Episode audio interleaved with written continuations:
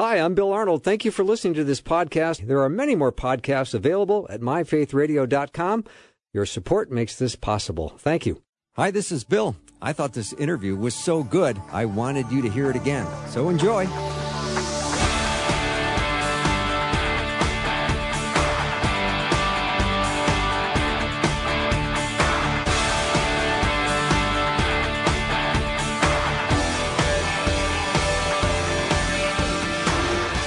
And a warm welcome to the afternoon show. I'm Bill Arnold. Thank you so much for joining me today. I hope you're having a great day. We're uh, hopefully going to connect to Dr. Alex McFarland. We hear him in the background, but we're not totally with him yet. Alex, are you there? Yes, can you hear me? There you go, brother. Nice to nice to hear your voice. Welcome to the show. Well, thanks. It's great to be here. I, I appreciate always uh, being on the Bill Arnold Show and the Faith Radio Network. Thank you so much. You know, I've been I've been listening to your podcast lately, and you are um, doing such great work at alexmcfarland.com. What I'd really love to do is talk a little bit about the Israeli war and Bible prophecy and what does all this mean? Because people have been asking questions about Ezekiel 38. And I would love to have this discussion from a, a biblical standpoint and not so much a political standpoint, because I know that gets into weeds, but I'd love to hear your thoughts on that. Wow. Well, Bill, thanks for having me on, and thanks for um, you know caring about issues like this. Yeah, I, I really do believe one of the great uh, proofs that we live in a supernatural world has been just the resilience and the perpetuation of the Jewish people. And then, 75 years ago, May 14, 1948, the rebirth of the nation of Israel. Um, in fact, Bill, even Mark Twain, the very famous writer who was not as far as we know, never did become a Christian, sadly. Mm-hmm. But Mark Twain famously said, and this was back in the 19th century, but he said, All things in this world are mortal but the Jews. Huh. And, he, and Mark Twain said, The existence of the Jewish people uh, is one of the greatest uh, proofs of the reality of the supernatural. But um, Israel has suffered persecution, wave after wave of persecution. And Psalm 122, verse 6 says that we are to pray for the peace of Jerusalem. All them that love thee will prosper. Uh, and this goes back to the Abrahamic covenant back in Genesis 12:3, where God told Abraham that uh, I will bless them that bless you, curse those who curse you. Um, God promised Abraham three things: um, seed, soil, and a savior, uh, as has been said. Abraham, look at the stars. Your descendants are going to be more numerous than the stars of the heavens. I'll make you a great nation. Everywhere your foot treads, I'm going to give you this land. Uh, and that's the land of Israel that is sometimes called the Fertile Crescent. But the one key part for all of us in the Abrahamic covenant was God told Abraham, through you, all the families of the earth would be blessed because through the people of Abraham would come the Messiah. That's Jesus.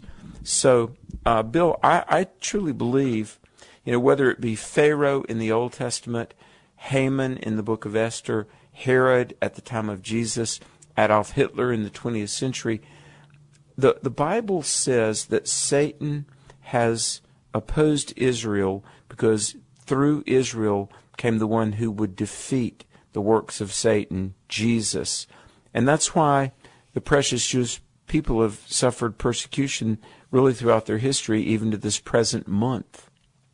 Dr. Alex McFarland is my guest. Alex, let's talk about a prophecy in, in this. Uh, Ezekiel, Ezekiel 38 talks about Gog and Magog, which I think confuses a lot of people, including me at times. Uh, but yes. just before the return of Christ, there was that prophecy that Israel would be attacked. Yeah, you know, the funny thing, on Friday, October 6th, I was in the studio recording about Ezekiel 38. And interestingly, and this is not hard to remember, but two of the key Old Testament passages would be Ezekiel 38 and Psalm 83. So just invert those numbers. Ezekiel 38 and Psalm 83 talk a lot about Israel. Uh, but in Ezekiel 38, there are a lot of nations listed that are part of what we would today call the Arabian Peninsula, and that they would, you know, attack Israel. And I was recording this on Friday, October 6th. And we, of course, the world woke up Saturday morning, October 7th, to see that this war is going on. Very sad. You know, at present, a million people are displaced. Um, you know, uh, 1,400 plus Israelis have died, 15,000 Palestinians. Um, is very sad. And, and we know that peace will only really come when people surrender to the Prince of Peace. But, I mean, isn't this something, Bill, that Scripture written, you know, centuries before the birth of Christ is we, you know, being played out today, you know, um, tells me that the Bible is of divine origin. Oh, is it ever? Mm. Alex, I would love for you to give us a little bit of a history lesson, if you can, on the region and the the ownership and who's saying what belongs to who and why the hatred and why the fighting. Well, yeah, let me say it, it's funny, uh, Bill. I, I'm as pro-Israel as a human can be. Okay. And yet, I wrote an article that I sent to my publicist that I hope is going out to the national media this week. And I and I was saying, look, uh, the Palestinians are human beings too that God cares about. And uh, I think you know I'm there's not a, a liberal bone in my body. There isn't and I, I stand with Israel and against terrorism.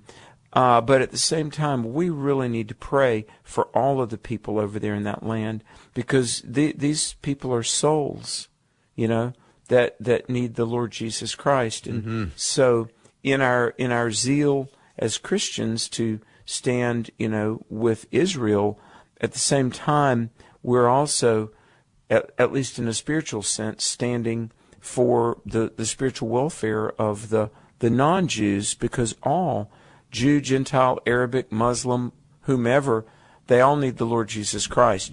But to your question, Bill, about the history lesson, um, Muhammad, the founder of Islam, was born in 571. Islam started about 622. And so, and, and I was over there a couple of years ago, just right before COVID, and talking to a group of college students literally on the Temple Mount. And I, don't think it's a surprise to anybody to say that there is incredible animosity of the, the Islamic Palestinians, which interestingly, the term Palestinian uh, is a more modernized word for Philistine. Isn't that something the perennial enemies of Israel in the Old Testament, the Philistines, and man, this is going to blow your mind. I've got something that, you know, it's just, I think, an incredible thing to share here in just a moment. But the, the people of Philistia, by the time of, of Aristotle, occasionally the Greeks were calling them Palestinians. And of course, by the 20th century, that was a, a common name for the Muslims of that region. Now, at the time that Israel reconstituted itself in 1948, Muslims had largely been in control of what we call Israel for 1300 years. Now, in the Islamic mind, that means ownership. Mm-hmm. But understand that the Jews had possessed that land 2,500 years before the birth of Muhammad. So while, um, you know, 622 to 1948 is a long time, though really by historical precedent, you know, going back, um, you know, 36 to 3800 years by historical precedent, and I would say by divine right, the land really does belong to the Jewish people. Now, how have um, pro caliphate Muslims gotten around the Jewish um, presence in that land that goes back three and a half millennia, um, well, through a lot of rhetoric and violence, and that's very sad. But uh, Bill, it's a complicated enough situation. I think anybody would have to agree. The only person that can unscramble this egg is God Himself. Mm-hmm. So the the terrorists over there, of course, in any situation, there's going to be uh, agitators and there's going to be people driving the war and they're attacking Israel in an unprovoked way. And they are dragging in a lot of people that are don't want to have their lives so disrupted into the situation that's become so volatile. And I don't know when this is going to end or what the outcome might be, but uh, what are your thoughts about where this is going uh, in that with the terrorists?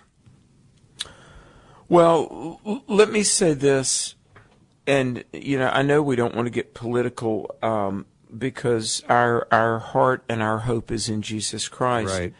But Western Westerners are going to have to realize something that they they don't seem to understand. The Islamic perspective is one of you know submission of the enemies of Allah, subjugating the enemies of Allah, and it it, it is good foreign policy to call things by their right name. Um, some people might realize the events leading up to this, terrorists on what amounted to like hang gliders that were part of Hamas came into a concert uh, some days before this thing began, October 7, and killed concert goers. And look, if, if you don't believe that objective evil exists, beheading babies, killing people, uh, violating people, and what's so sad is Hamas, um, before the before they struck on October seventh, went through, took people's car keys, um, forced people to get inside. In other words, the the Hamas Palestinians prevented their own people from getting to safety. Wow. It's it, it's it's just it that's just evil. And you know what a lot of people don't realize is and this is one of the amazing things is that the the guy that's really the founder of Hamas in the late 70s it was a Muslim radical and he um, died in 2004 you know in in in battle over there he was uh, you know attacked. But he was born in Ashkelon. The the place his name was Ahmad Yassin the founder of Hamas one of the modern architects of global terrorism one of the most anti-semitic you know Jew hating people of the last 50 years. Leader of the Palestinian attacks on Israel and yet he was born. See, there were five cities, and there was, you know, Goliath of Gath. The the Philistines had five cities, one of which was Ashkelon. And isn't it amazing? 1 Samuel 17, the battle of David and Goliath, the Philistine soldiers had held Israel at bay for 40 days, and yet the modern Goliath, leader of the Philistines, was born in Ashkelon, the birthplace of, of Goliath. I mean, Bill, when I read things like this, I'm like, Shakespeare wishes he could have written a plot this No kidding. yeah, and, and this is real. Um, the fact that Ahmad Yassin is from the hometown of Goliath tells me, I mean, I I just feel spiritual overtones in that. Do you? You know? Oh, all over the place, Alex. Yeah. Yeah. But- Amazing. Um, let me let me just say, here's one thing we definitively know, folks. These are the days to have one's house in order, shall we say, spiritually. Uh, to everybody that, that may possibly hear this, let me just say, if, if you've never trusted Christ and put your faith in the Lord Jesus, do that today. He's as close by as a prayer. And uh, regardless of whether this escalates, and it is escalating, uh, America is over there. Other nations are bringing soldiers and armaments. Know, I this is not the Battle of Armageddon. Um, it it could get there, but I, I, you know, what we can know is how to be ready for the end of time, whether by the return of Christ, global nuclear war, or our own mortality. We are all going to leave this world, and the way to be ready and prepared is to have put one's faith in Christ. Yeah. Alex, nothing more important than that. Uh, where are you today Exactly. uh, with Jesus? Have you placed your faith and trust in Him? Have you given Him your allegiance? Um, have you believed on His name? Have you confessed with your mouth um, that He is your Savior and Lord? And what a beautiful moment if you have. And if you have not, uh, what a beautiful day to do it. Amen. Yeah. Amen. We, we often say this, but it's true. It's no cliche. Jesus is as close by as a prayer. Yeah, it's right there. All you have to do is say, Father, um, I have not gotten my life right with you, and I am a sinner, and I have understood that you've come and you died for my sins. You went to the cross, you rose from the dead, and I want to put my faith and belief in you and trust you for my life. And I want to do that today.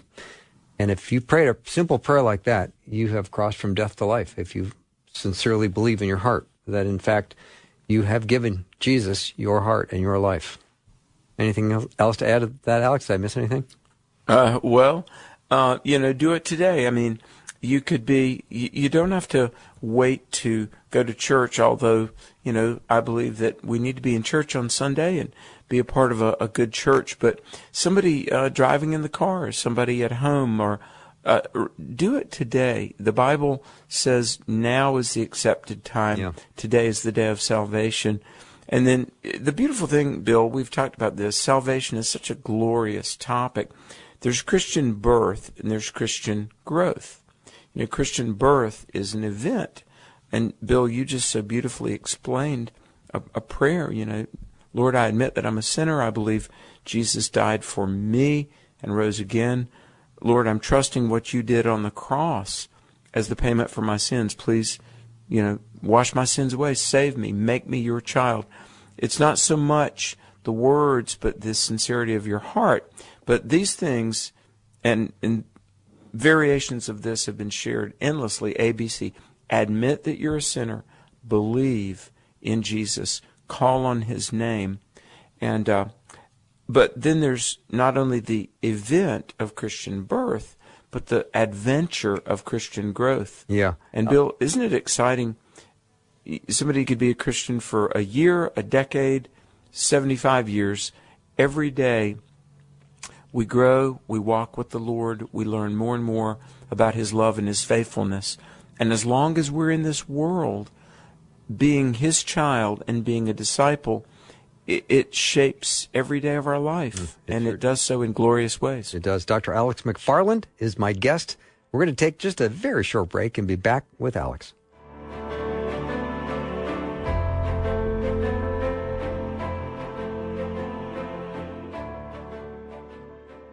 Hello, cheerful givers. It is always amazing that you live so intentionally and give so sacrificially and are so generous in all that you do, whether it's financial gifts or it's your time and talents and resources God has given you, you are making an incredible difference for the kingdom. And kingdom advances through prayer and giving. And uh, we don't want to have the year end without inviting you to uh, make that end of the year tax deductible gift to help support Faith Radio. Your gift right now what keeps us spreading the good news in front of a lot of people. So thank you for giving by clicking the link in the show notes or giving at myfaithradio.com. Thank you so much.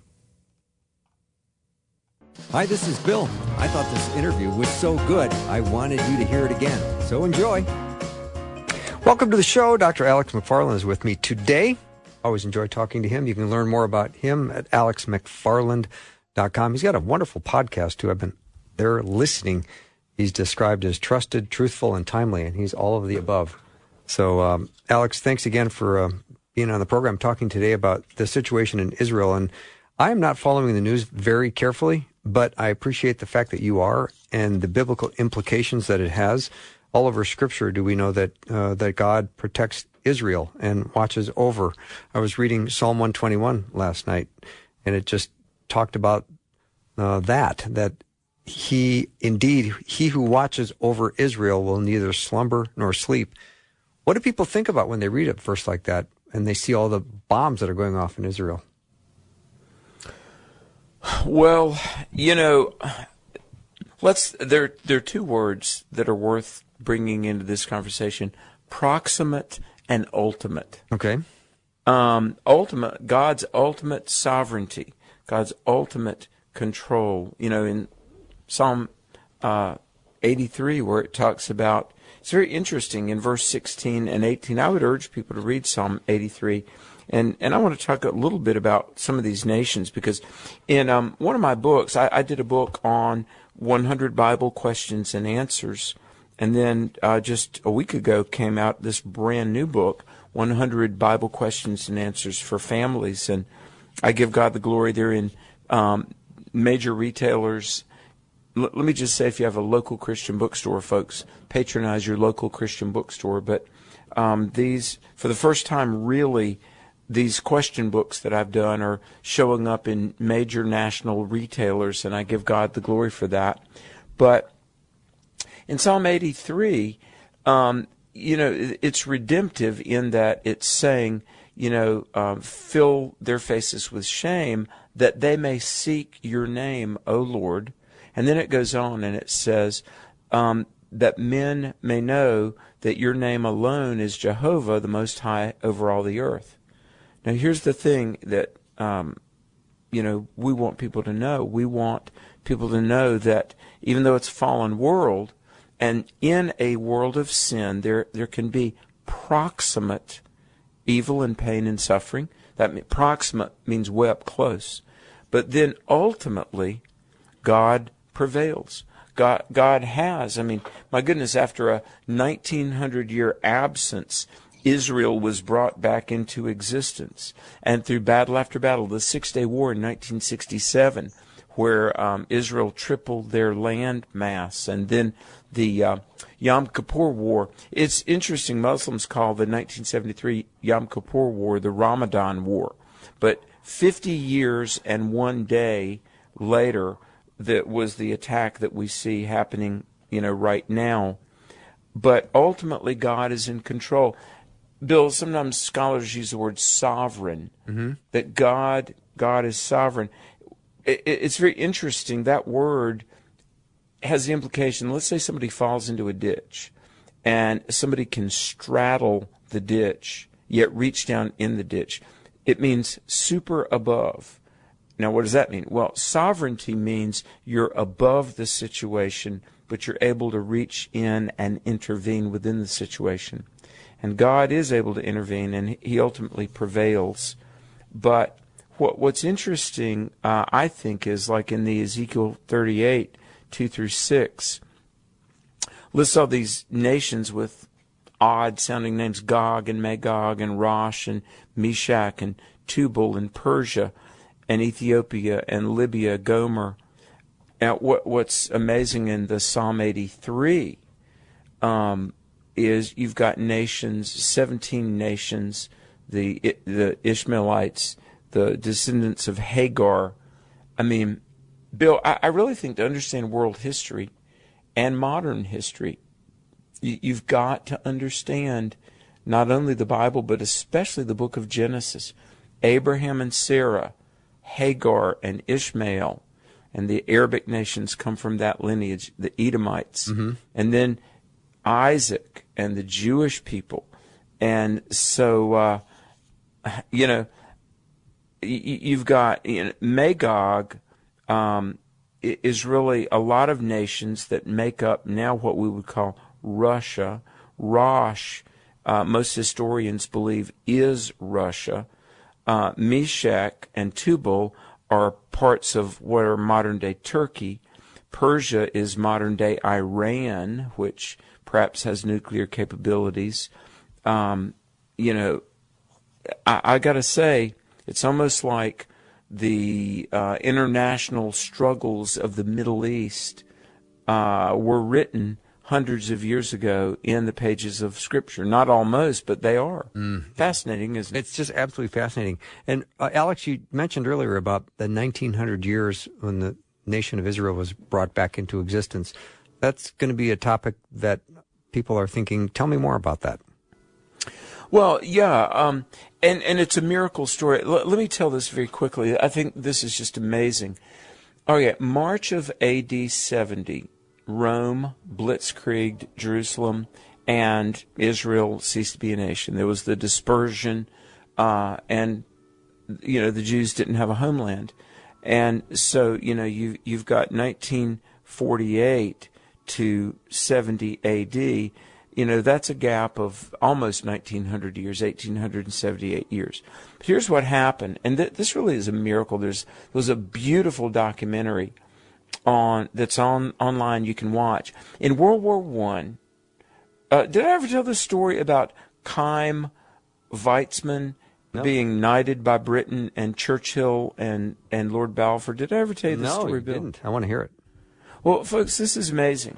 Um, in in the in the early 1800s, there was a great revival in Britain, and there was a lot of talk about the end times, and so the the return of Christ. But at that point, in the early 1800s, Israel didn't exist as a nation, and people said, "Well, my goodness, like the Book of Revelation, it says." You know, Israel this, Jerusalem that. How do we make sense of this? Well, fast forward to World War One. Uh, Britain was in danger of losing to the Germans because they couldn't make ammunition. They needed acetone. Well, there was a chemist at Oxford, a Jewish man named Chaim Weizmann. He prayed and he found a way to synthesize acetone, and they were able to make ammunition. It was a workaround.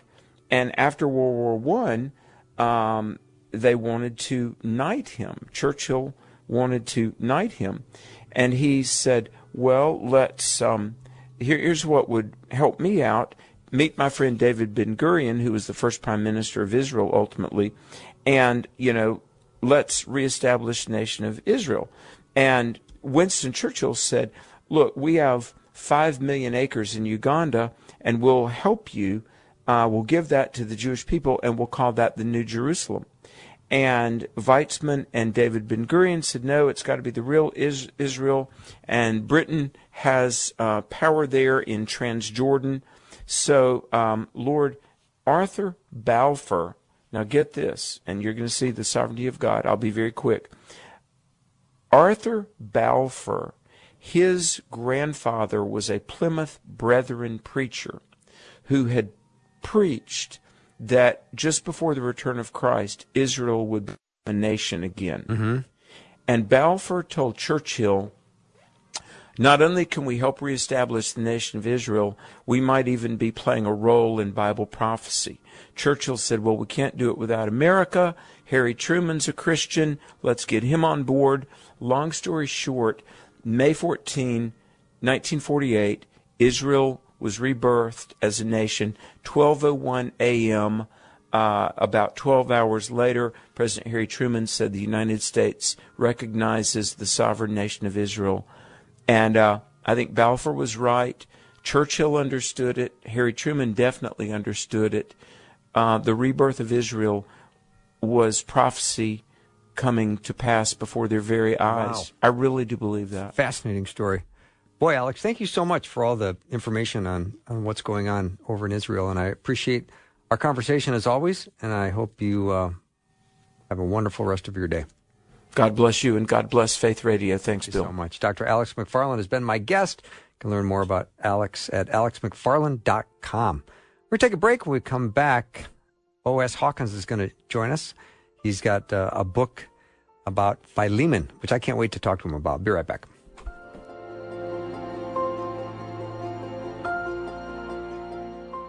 Hi, this is Bill. I thought this interview was so good, I wanted you to hear it again. So enjoy. It's the afternoon show with Bill Arnold. Drive time, drive time. Let's get it started. Jump in your car. What's for dinner? It's the afternoon show with Bill Arnold. Welcome to the show, especially if you just climbed in your car or you're just finishing your day. I always love to spend this part of the afternoon with you, and I hope you find this to be a time of refreshing in the Lord. Uh, my guest today is Dr. O.S. Hawkins. He has got an incredible heart uh, for ministry. He also just loves people, and he has a very gift uh, for writing and speaking Um, so very glad to have him back on. He's written a series of books called the Code Series, and all the royalties from these books get donated to Mission uh, Dignity, which helps retired missionaries, ministers, workers, and their spouses. So that's his heart, and he's sold over two million of these books.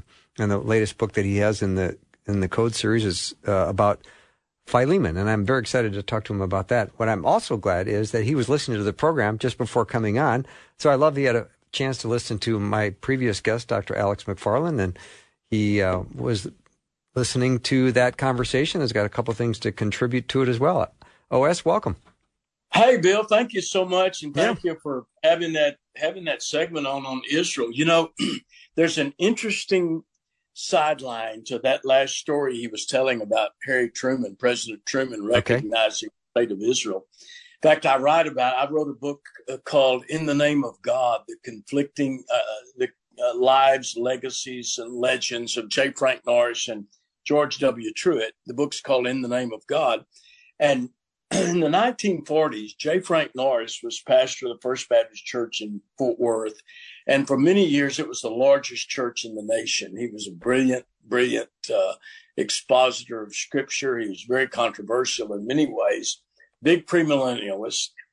And Harry Truman was a Southern Baptist and had an affinity in some ways for Norris. And he, so in 1947, they began to change, exchange letters, which many of them I, I have revealed in this book in the name of God. And President Truman writes to Norris asking him about what does the Bible say about the reestablishment of the state of Israel? And they go back and forth with Norris with all the prophecies and all that goes on. He, in, he invited Dr. Norris to the White House for a conference on it. And so the bottom line is at the in in May of 48, when the, this nation was established and when we were the first nation to recognize it, behind that was really a Baptist preacher who who really uh, infused uh, uh, President Truman with so much of the Bible prophecy related to the state of Israel. So the whole nation of Israel is a miracle, and I know many people are praying for them today. Mm-hmm, indeed. Thank you so much uh, for sharing that that that additional bit. That's really um, powerful. I appreciate that. All right, can we talk about the code series, the connection code? I'd love to. yeah, because yeah, I'd love to. life is about relationships, right? Everything in life, uh, Bill, is about relationships. Yeah. yeah, yeah, right. Philemon's a little letter that's just tucked away over there uh, in, in, our New Testament. If you get to Titus, you turn right, you find mm-hmm. it on one page right before Hebrews. Only has 25 verses, mm-hmm. five paragraphs, but it is packed with truth on building relationships. You know, the essence of what Paul is saying here to Philemon uh, it, it's it comes in the context of when on one of Paul's missionary journeys, he went through a village, a town called Colossae, and he led somebody to Christ there by the name of Philemon, a wealthy landowner and entrepreneur. Mm-hmm. And Philemon's life was totally transformed. He started a church in his home. Paul continued on his missionary journeys, ended up being incarcerated in Rome, put in prison, and Philemon had a contractual worker there as doulos, a bondservant by the name of Onesimus, who ripped him off mm-hmm. and ran off and uh, made it to the bright lights of Rome. We don't know what happened, but he got arrested and was thrown in prison and finds himself in the very cell with Paul, who leads him to faith in Christ. Onesimus has a complete change of heart. Now he wants to go back to Philemon, Paul's friend, and make restitution and so Paul writes this letter to Philemon. Uh, I can't even imagine the shock that Philemon had when he received this letter and seeing that Onesimus, this, this runaway servant who had ripped him off, has now come to faith. And Paul is, is saying to him, I want you to take him back. He's my own flesh and receive him back and forgive him. So it's a whole case study, really, in the art of building positive and productive interpersonal relationships. Mm. It's just a really a powerful story, and like you say, it's it's one page, and we can learn a lot about relationship building. Um, they were uh, warm and respectful with each other, and you know, if if this guy that used to work for you takes off with your money and steals from you, how quick are you to want to restore yourself to that person and, and become friendly and and and warm with that person? Right. You know, what what what Paul is getting at when he writes this little letter, he's he's reminding us that there are only three relationships in life. And everybody listening to us right now, Bill, uh, we only have three relationships in life. We have an outward expression, an external expression. That's the relationship we have with each other at home, at the office, and church, and the social arena, uh, where we're made to connect with each other. You know, at the end of every great creative act in Genesis, God spoke. And he said, that's good. He divided the sea and land and said, that's good. He made the plant life. He said, that's good. He made the animal life. He said, that's good. And he kept saying, that's good. That's good. And then he made man and he mm-hmm. said something. He said, not good. It's not good for man to be alone. We're made to connect with each other in these interpersonal relationships. But there's a second relationship we have, and it's not just that outward expression, it's that inward expression, the relationship we have with ourselves. Call it self worth or self respect, self esteem, whatever you want to. So much of what goes on in frayed outward relationships is really just uh, uh, really just a, a, a projection of what's going on uh, within ourselves. And then there's one other relationship, Bill, that that's an awesome thought. It's what distinguishes us from all the other created order. And that is that we have a relation, we have the capacity to enter into a relationship with God through Jesus Christ and know him in the intimacy of father and child. And so the bottom line Paul is getting at is this. We're never going to be properly related to each other until we're properly related to ourselves. And that's never really going to happen until we find our self worth in Christ and me, the hope of glory, Paul said, in that personal relationship with Jesus Christ. Mm-hmm. Dr. O.S. Hawkins is my guest, and we're talking about his book, The Connection Code Relationship Advice from Philemon. And it's uh, this book gives us really uh, a template for how to deal with issues of disagreement um, as we look at the book of Philemon. So it really is a, a, powerful book, and we can gain so much from it. One of the things I saw in your book, and you talk about putting it into practice, this principle of putting it into practice, and you've got a whole bunch of P's, and I've I love all all six of them. Would you be willing to talk about those? Yeah, yeah. I just uh, I just try to do I just alliterate some things to help people to uh, to get it and to understand it. Sure. You know this this is the uh, th- this code book. Uh, the connection code is the fifteenth bill in a long series of these code book devotionals. It started with the Joshua Code, fifty-two scripture verses every believer should know. Uh, the Jesus Code, 52 scripture questions every believer should answer. I believe that 52 questions in the Bible we all ought to answer before we go to heaven.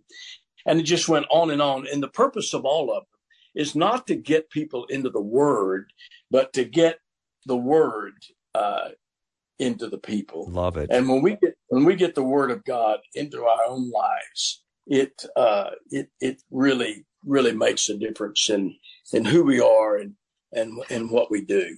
In answer to your question, uh, I'm gonna I, I, I just was talking about that and I got off track for just a moment. But let me let me just come back to say in this book of Philemon that there are five paragraphs here that relate to every to five important aspects of interpersonal relationship.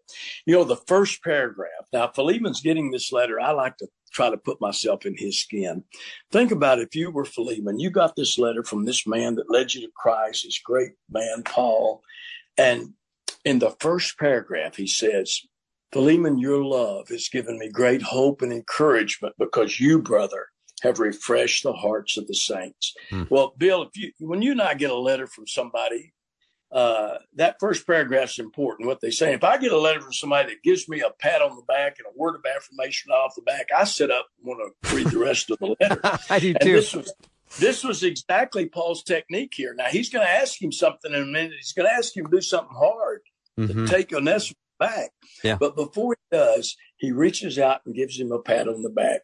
I, Bill, I tell you what, I had a high school English teacher that literally changed the way I thought about myself with one simple pat on the back.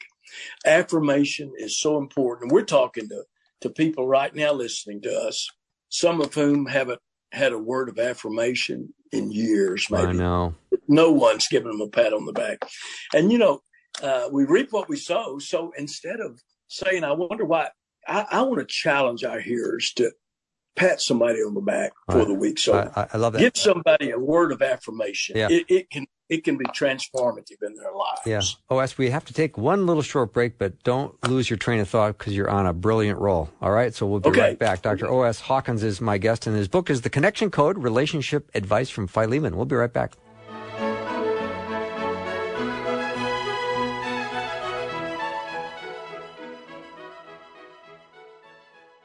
You've probably heard me talk about hope quite a bit this season, and I think it's because we need to hear more about it.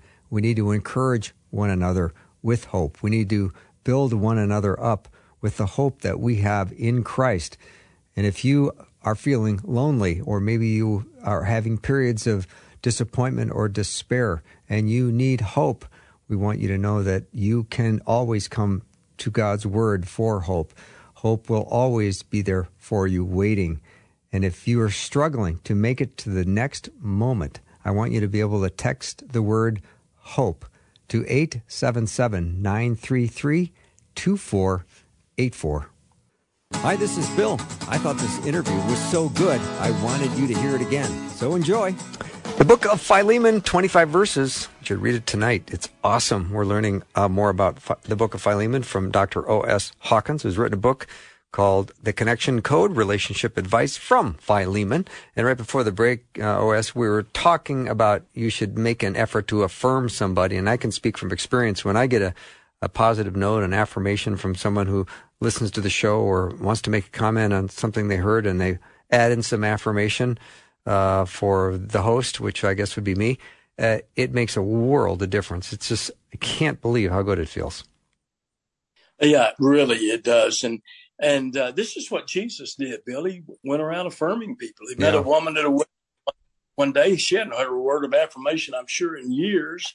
And he told her of living water, changed her life. She brought her whole village to him. And he met a woman taken in adultery one time, and everybody was ready to stone her. And he said, Look, I don't condemn you, but go and sin no more. And she said, Somebody believes in me. Uh, he he was on the cross and reached out and with a gave that thief a pat on the back, said, Today you're going to be with me in Wow. paradise.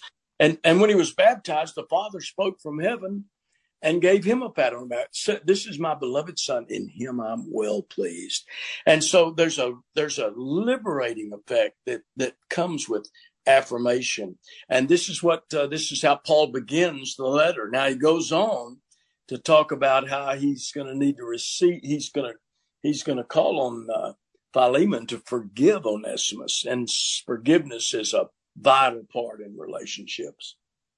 hmm Just as a, a side note to that, the baptism when Jesus comes out of the the water, and the, the heavens part, and the voice of God says, "This is my son, whom I love, with whom I'm well pleased."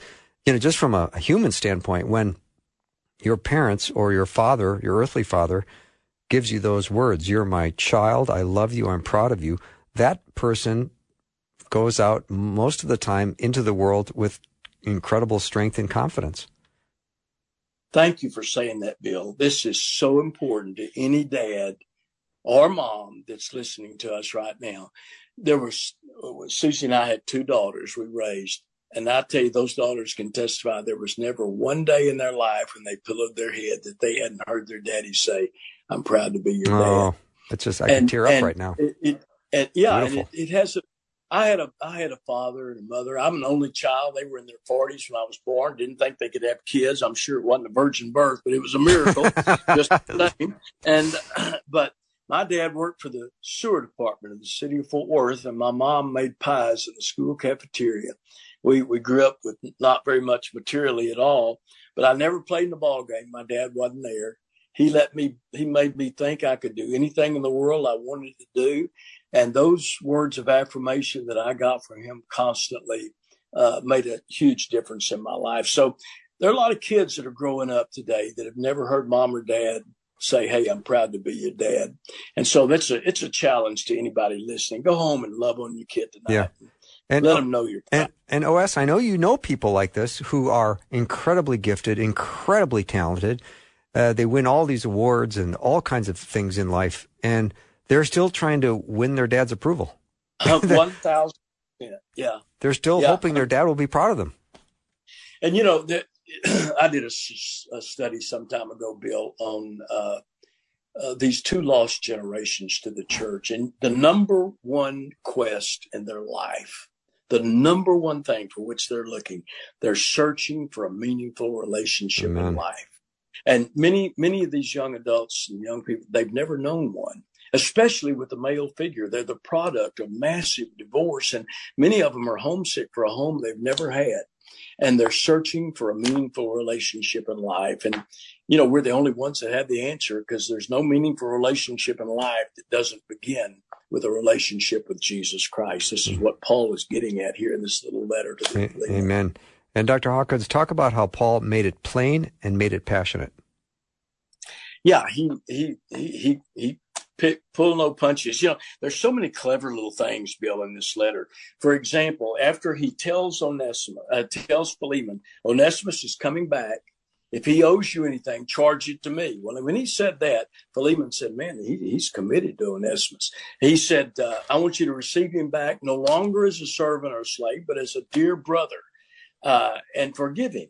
And then Paul closes this little letter to Philemon with these words. He said, Oh, by the way, get the guest room ready. I'm coming by for a visit. well, when, when Philemon read that, he said, Uh oh, he's going to come by and check on me. He's going to hold me accountable. And you know, accountability is so vital. I uh, I have a I have a car like most of us. Every every ten thousand miles, I take it in for a checkup. I have a house, and we had to replace some wood in the eaves recently. It wasn't leaking, but it was preventive maintenance. I have a body, not much of one, but I go to Ken Cooper for an annual physical every year because much of what goes wrong with my car, my house, my body does so because of one word, neglect. And if, if accountability is good for those physical things, how much better is it for our own relationships to be an accountability? You know, I'm accountable to my wife you know, we believe in the biblical truth. The husband is the head of the wife, but we're, we're in mutual submission to each other. I don't, I'm not just going to go out and do whatever I want to do tonight. I'm, I'm, I'm, I'm, I'm mutually, I'm accountable to her. And we all need to, to be accountable to someone in life. Hmm. And so the relationship was really important to Paul and Philemon, and it seems that they had an, um, a great a great relationship despite the the disagreement they were having and despite the conflict that could have been in the relationship and it ended up really working out great? I, I think there's an indication there's a side historical note from antiquity that lends itself to believe that this all worked out. Because in 115 AD, Ignatius, who was pastor of the great missionary church at at Antioch, wrote a letter in 115 AD. Now, this was this was several many years after Paul wrote this letter to Philemon, and he wrote the letter to the bishop of Ephesus. That was where Colossae was, and the bishop of Ephesus' name was Onesimus. I like I like to think it might be the same guy, oh. and uh, is what it came back. You know, and to just put a cap on it, one time uh, someone came to Jesus said, "Good master, of all the commandments in the Torah in the Bible, what's the greatest?" And he put all three of these relationships in that great commandment. What, what did Jesus say? He said, "Love the Lord with all your heart, love your neighbor as yourself, love one another, love your neighbor, love yourself." love the Lord your God with all your heart. The outward expression, the inward expression, the upward expression. So life is all about relationships. That's why we wrote the connection code so that people could learn to live with these five important principles in building relationships. Uh, Bill, if people want to know more about any of these code books or this or mission dignity, you mm-hmm. go to oshawkins.com. There are hundreds of free leadership ministry resources there. Information about all the books are there, and Mission Dignity, which I thank you for mentioning. That all the royalties now they've sold over three million copies actually, and wow. all those royalties have gone to these precious widows and pastors in Wow. their declining years and at the poverty level. Wow. So I, pr- I so appreciate your heart. And Well, thank, tremendous. Thank you so much for being on the show today. well, it's my honor and joy, and I thank you for having me. Well, I'll have you back anytime. Thank you so much. I look forward to it. Okay. Blessings on you. You bet. Dr. O.S. Hawkins has been my guest, and this book is called The Connection Code Relationship Advice from Philemon. We will take a short break and be back with more in just a minute.